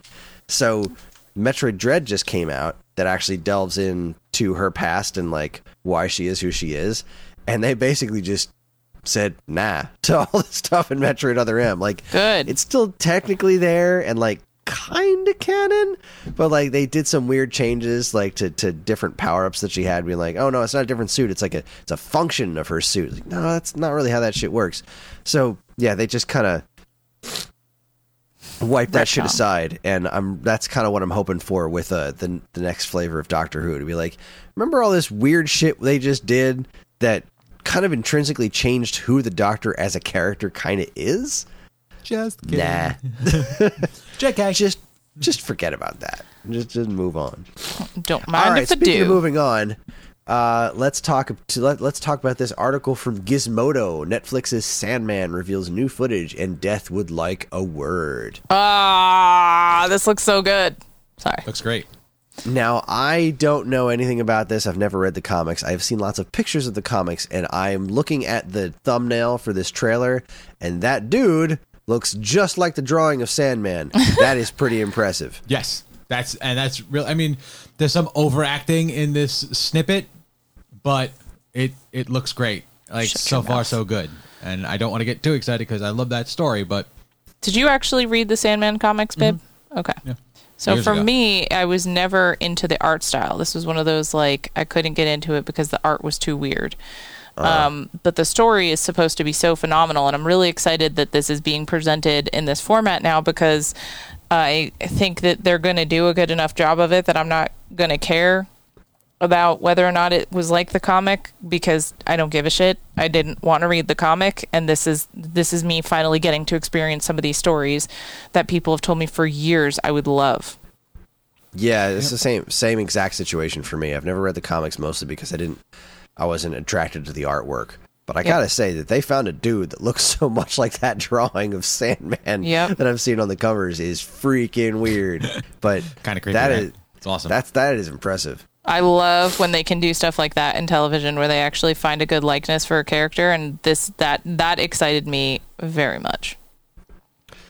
Sticking with Netflix related news, people.com, uh, Bridgerton's Nicola Coughlan warns fans to prepare thyself for season two. See the first look.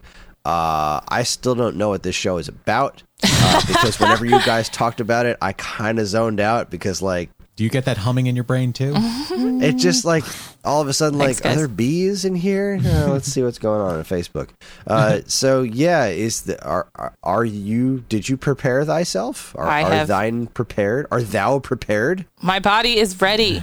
that was to be prepared. Uh yes, thine body is readieth. Uh, all right Yeah, no, this um so basically this time the story follows a different member of the Bridgerton family and I'm very excited to see that it's going to follow a member that uh Karen and I had talked about him just getting kind of like sad and pathetic at the end of the first season and I'm like, "Oh, yes, this is his opportunity. This is his moment to have character growth. He will shine." Uh, and they do a good job with that on this show. So I I think that it will be really interesting and there's questions that were left unanswered at the end of last season that will hopefully be addressed this season. So yeah, I, I'm definitely looking forward to this and uh that's it. I'll move on from there because, you know, nobody else cares and I'm so excited for the next thing. all right witcher season 2 and prequel blood origin share peeks at monsters and men uh yeah man uh, i liked the witcher i'll watch more of it Can I share a secret with you guys? please do Uh, Evan, I didn't tell you this the other night, and I totally forgot. But I had a dream about The Witcher. Awesome. it was really weird. So I, Otherwise known as sexy. it was a little sexy. I'm not gonna lie. But the weird thing was, Henry you were the Cavill there? Witcher. Oh, Oh, By stop nature it. sexy. Bullshit. No, I'm not even joking. So, uh, You are you are I- smoking something, woman. no, well, That's Anyway. Caviezel. That's Ca- Caviezel. listen. Uh, Anyway. Yeah, no. I- Caviezel, no, he's not. That's not the guy who played Jesus in the Passion of the Christ. It's Henry Cavill, not not Jesus Caviezel. Uh, so, so side note, the other day I, I got I acquired a movie and the the trail the artwork was on my Plex and she goes, "Who is that?" And I went, "Oh, that's Henry Henry Caviezel or Henry Cav- Caviezel. I think that's how it's pronounced." It's like, "Who is that?" I'm like, "I, I don't know. He, he played Jim Jesus. Caviezel, Henry Or Jim Caviezel. Like he played yeah, Jesus. no. Your in- your in exact what? words were, you know who that is. He played Jesus. I was like, and Everybody knew that. Like- what? Apparently, you didn't know who played Jesus. anyway, And sorry. Passion of the Christ. Remember when that came out? I remember that coming out. That's all I remember. Yeah, it 'Cause was everyone like Mel Gibson's flipped out. crazy, crazy ass Jesus movie, and Yeah. you know, Jim It turns out he Caviezel played. Jesus, and it was awesome because I was working at. Um, this is before I met Evan, but I was working at the uh, Game Crazy in Brooklyn, which was attached to the Hollywood Video in Brooklyn, uh, and my roommates at the time wanted to do mushrooms at night, and they were like, "Chris, I need you to bring home." Uh, Passion of the Christ, and you got served, and we're gonna, and we're gonna do mushrooms, and we're gonna watch them back to back. That sounds like quite the trip. okay. Oh, it was hilarious because uh, you know I'm I don't go anywhere near that stuff, so I'm just they they wanted me to hang out with them in case they like Something got hard- so high wrong. that they would want to go up on the roof, and I, then I would be there to stop them. And like I just remember chilling there, like half watching the movie because like it was awful. and it was after you got served, which I didn't watch any of.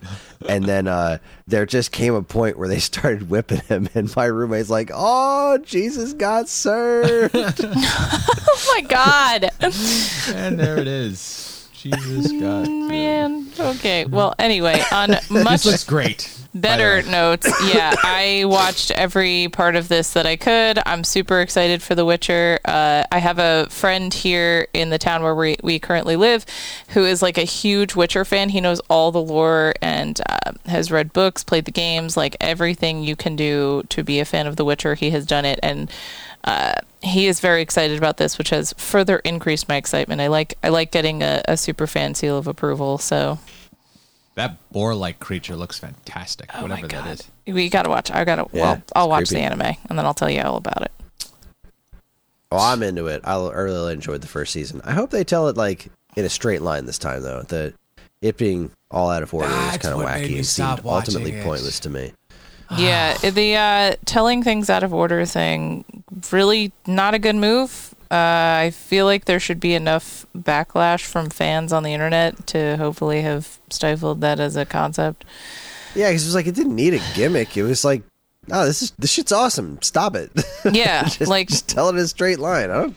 please stop being I need this weirdo so gimmick. abstract. Yeah, agreed. All right, this was uh, this was some interesting uh, interesting news here. This comes to us from TVWeb.com. Night Court revival officially gets series order at NBC.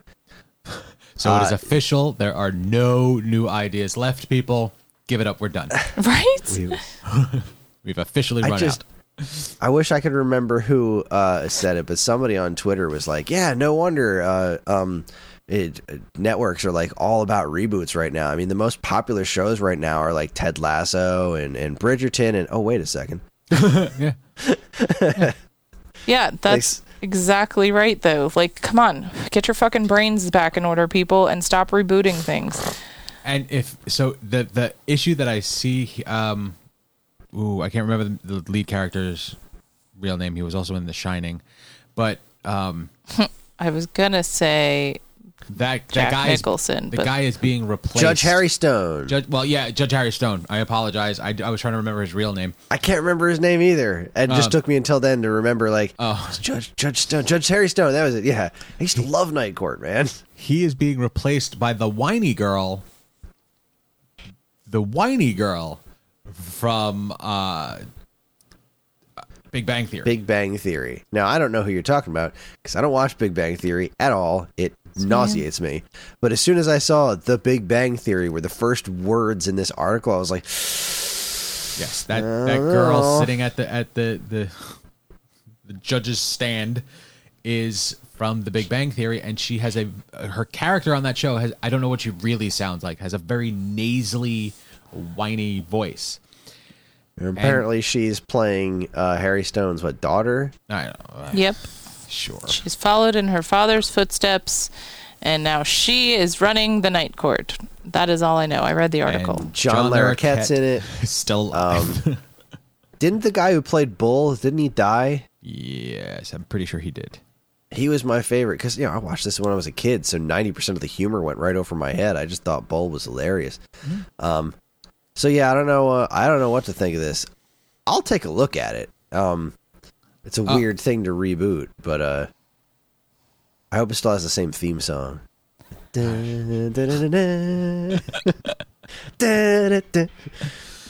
Yeah, you guys are fucking old. Let's Yeah, move on. All right. Yeah, we get it. Yes, let's move on. From Night old Court's to new. I don't know, man. Uh, what? Evan, you posted this one, Arcane official trailer for Netflix. Why? Why do we care? So Oh, my- it From the ooh, creators I- of League of Legends. Yes from from League of Legends. this is a video game based. Okay. It's from Riot Games. Okay, no, no, no. Wait, can I sell this? I got this. Elevator pitch. You ever see all those movies that they make for video games when they're launching like a new edition of World of Warcraft, or like maybe if you've ever played League of Legends and you've seen something where they make a new video about new characters that they're launching and that will soon be playable, and they give you like just a smidgen of backstory, and you're like, oh, what I wouldn't give for more. That's what this is.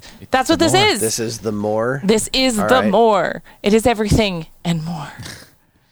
So I have no It's idea. kind of a neat art direction. That's Yeah. what got me. I love this art style. I think it is beautifully So stunning. excited. Um, this is the polar opposite of what if. if what if looked like this, I would have been all for that shit. Fair. And it, it is still computer generated. It's that you know, it, but it's it's gorgeous, which I have no basic. Like I'm, I showed this to, to Ange, and she apparently played League of Legends or or one Way of back in the day. and I have So nothing. did Dean.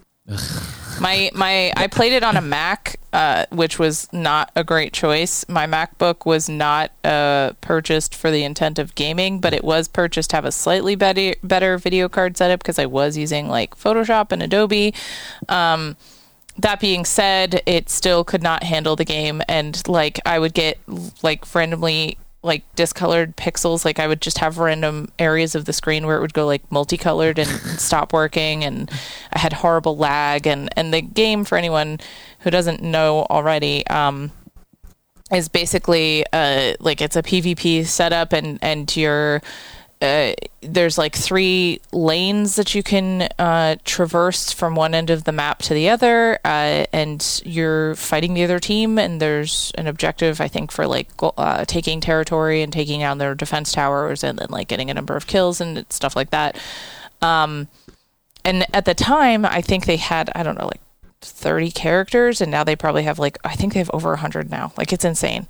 Um, but they've done like stuff where they would do like videos where when they'd be launching a new character they'd give you a little bit of backstory about them because each character has a unique design and concept and powers and um, this is the backstory of two of those characters. So uh, one of them is jinx and the other one i, I recognize her but i I can't remember if it's Vi or V, uh, but it's Vi is the way her name is spelled. Um, and this is basically a story that's been uh, written about the two of them and their connection to one another. Uh, so I don't know if this is actually canon for the way the characters were originally introduced, but I, I remember Jinx being extremely popular uh, when she was released, and so I'm just looking forward to seeing these stories again. And I and I thought I recognized a couple other characters in like quick flashes on the on the screen, but um, yeah, this makes me just want to go back and and look at all things Riot again and just like like I don't know, watch people play League or like look up every YouTube video ever about League because I really enjoyed this game. I just never had a system where I could play it. Well, now you do. Yeah, that's true. Now now I just don't have time. But for someone who has nothing, it looks fantastic. Yeah. I have no base. I have no connection to this sh- show or video game. Yeah, at all. no, I got stunning. nothing here either, and So- that that's really cool art direction. Yeah, I like that it's appealing to people who don't know anything, and it is. A, but I hope that other people who are fans of the game are also finding this as appealing as I do. So, Riot makes beautiful work, and uh, I'm just, I'm so happy to see this. And oh, God, it's gonna be amazing. Speaking of video game, Speaking of video games, yes, IGN reports The Last of Us HBO series first image revealed of Pedro Pascal's Joel and Bella Ramsey's Ellie, uh, and it's a still shot of the backs of their heads. Yeah, I was like, that's a reveal, I guess. looks just like them. Yep, nailed it, guys. Uh, I've got I've I have negative interest in uh, The Last of Us, so I won't be watching the show because the reason I don't want to play the game is it seems way more dire than I feel like being around. So Zombie video game, if I'm not mistaken, kind of thing. And yeah, but like really depressing. yes, um really just just painfully violent and uh I don't know. Every time I see pieces of it, it's just like, "This is art. Look at it." And I'm like, "All right, I get it. You're really, really cool and really artsy. Hip I and don't, cool. I don't wanna, don't wanna. Megan me. I, I, I like a, j- put- just- I like a little bit of, a little bit of happiness. But I don't want to murder all these things. Just, just leave me alone. I, So, I yeah, I have don't know. Looks neat. interest in this series, and I do at some point want to play this game. Uh, so I'll let you know how it is. I go. look forward to your impending review. Meanwhile, the only story that matters Variety.com Law and Order to return for season 21 on NBC. Just I am- why? Why? What do you mean? Why? Why is this still going? Like, listen, I was a fan of Law and It's Order in not still going. days, That's the thing. It hasn't been going for ages. but like, they're bringing it back. How long, honey? You're not going to argue this. Stop pretending to argue this with Chris. You know this is like Chris's Christmas. I know. I um, just wanted No, to kill Santa. thing. How long has you it bring been? back I I don't I don't know. I don't know. I, I stopped paying attention. It's been it's been too long. Okay. But here's the thing about this show in particular being rebooted.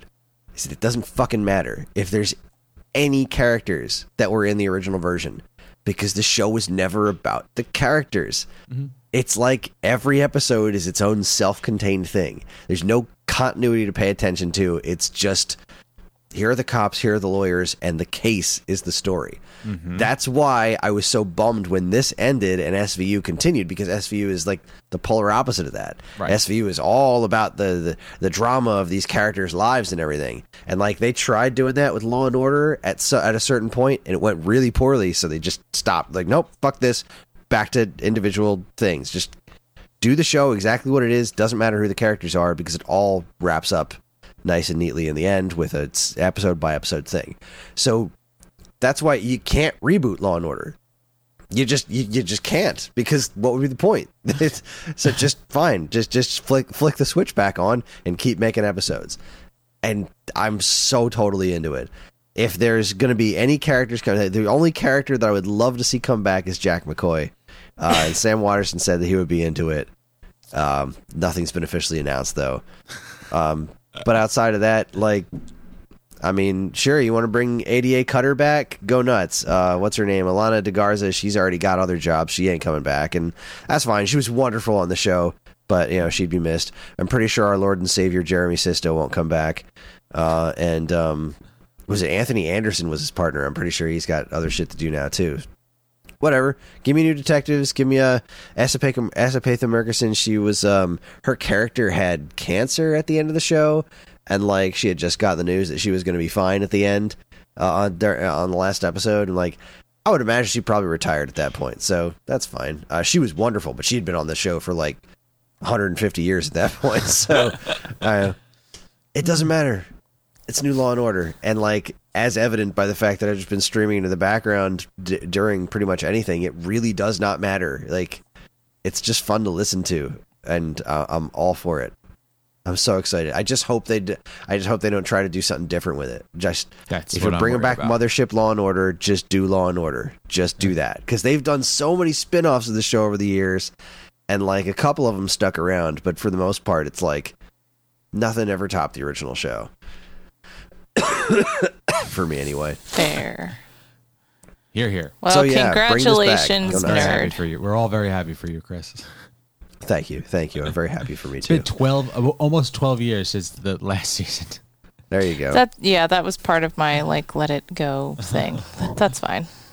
All well, right. like that's the thing. You know, if it were any other show, like we're just talking about Night Court, like that involves, you know, well, how are we going to tie this to the old series? Right. You don't need to do that for this. It's Nope. just a. It is crime drama boiled down to its essence. So i- i it's a catch-all. It doesn't have to be anything that supports any sort of continuity. You can jump in any episode of any season and not be lost for the most part. There were a couple of like two-parters and stuff that, you know, the cases were just too long for one episode. But um, it was just too much. there's just too much awesomeness going on. Usually, when they're like taking on like a crime fallacy, like the Masucci, the Masucci crime family or something like that, the Oh yeah, fictional, uh, totally. Masucci crap family. good times. I'm so Aw, excited. man. I I just just to have new episodes. Cause like man, shit went shit went south when they did Law and Order L.A. Cause like that was supposed to be kind of like the weird sort of continuation of this, and like Alana DeGarza moved over to uh her character. I can't remember her, her character's name, but she moved all the way over to the to L.A. and Alfred Molina was like the lawyer.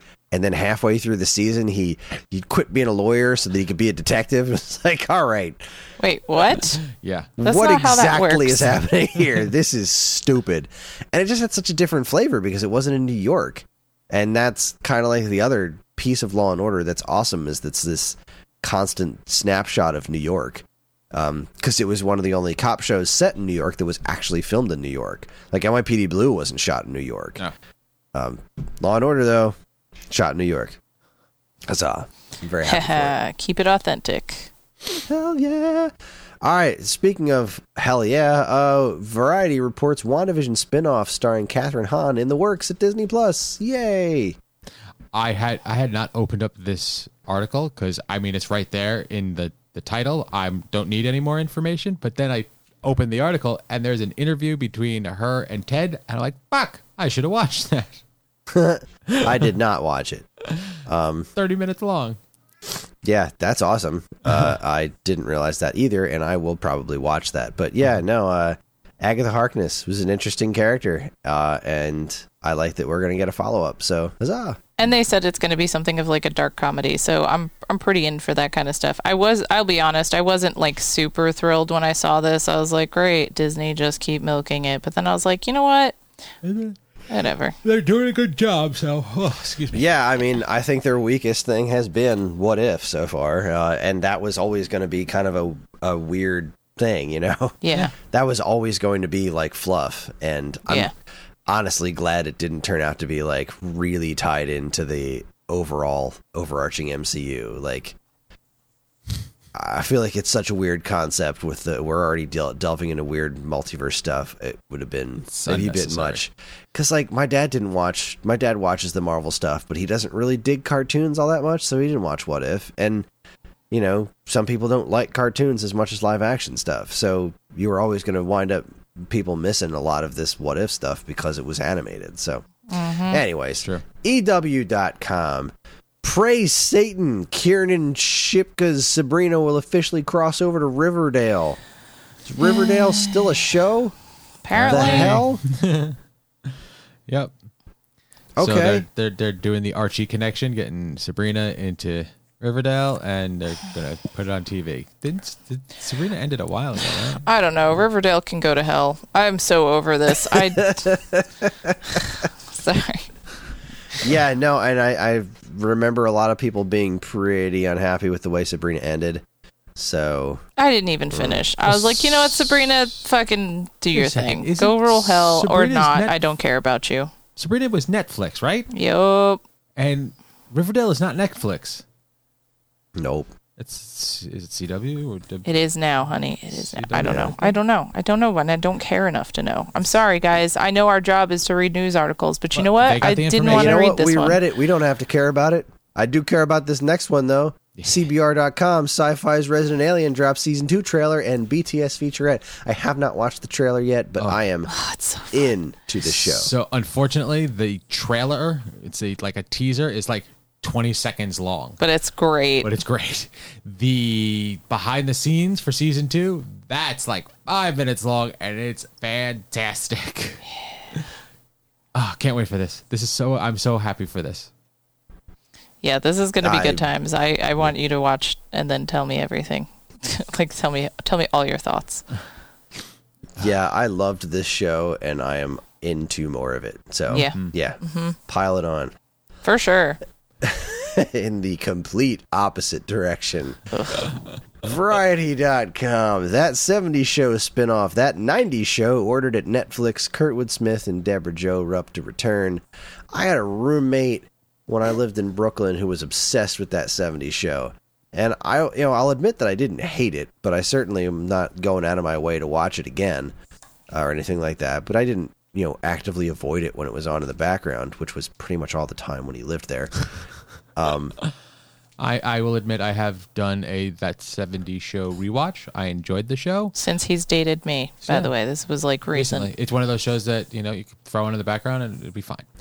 yeah, it's pretty decent sitcom background fodder Yep. for Yep. the most part. Yeah. But they did try this once already.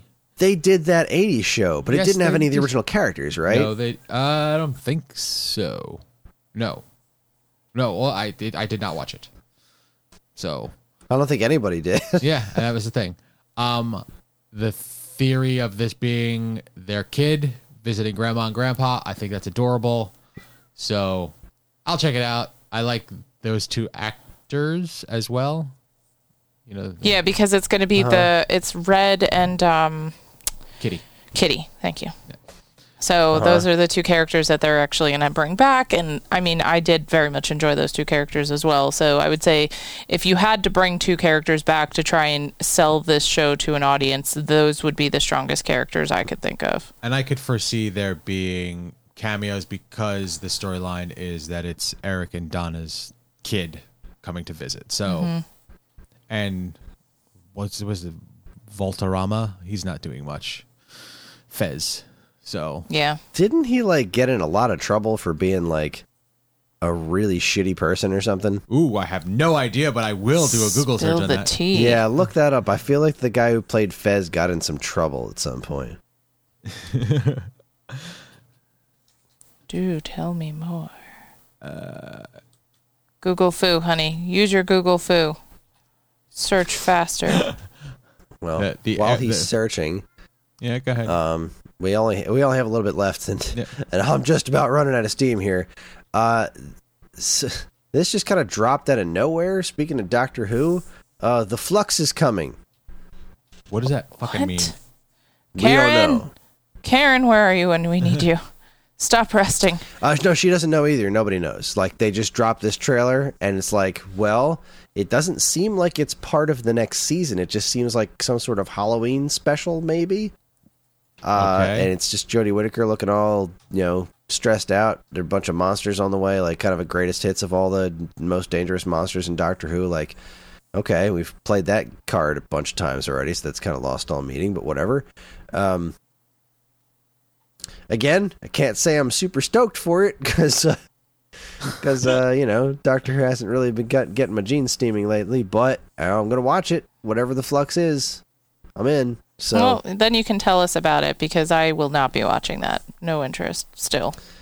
we will we will tell you all about it. I hope it's a fun uh, one-off Doctor Who Halloween special because that would be really cool.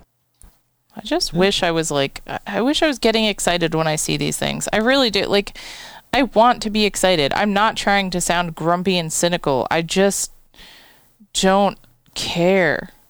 Like, it's, and neither does my cat. So, So- Evan, what the what the hell is this thing you posted from bu- bu- Deadline? before we get that, uh, Wilmer Valderrama has no Google News saying that he's a horrible human being. So, Huh. All right, must go. have heard that wrong. um, or maybe it was the other guy, um, no, the it guy was, who played it was, uh, Forman's brother or something. yes, the, that guy was a douchebag. Um, Hyde. Hyde. Hyde There was a douchebag. Yes. Um, this is okay because it is uh, October.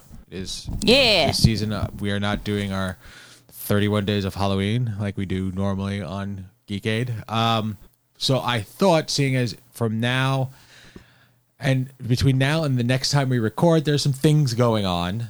Um, I don't know how close we will be to recording because at the end of this month, um, Angie and I have an appointment that we have to be at. At, at a very special place And that happens Chris- to involve wedlock.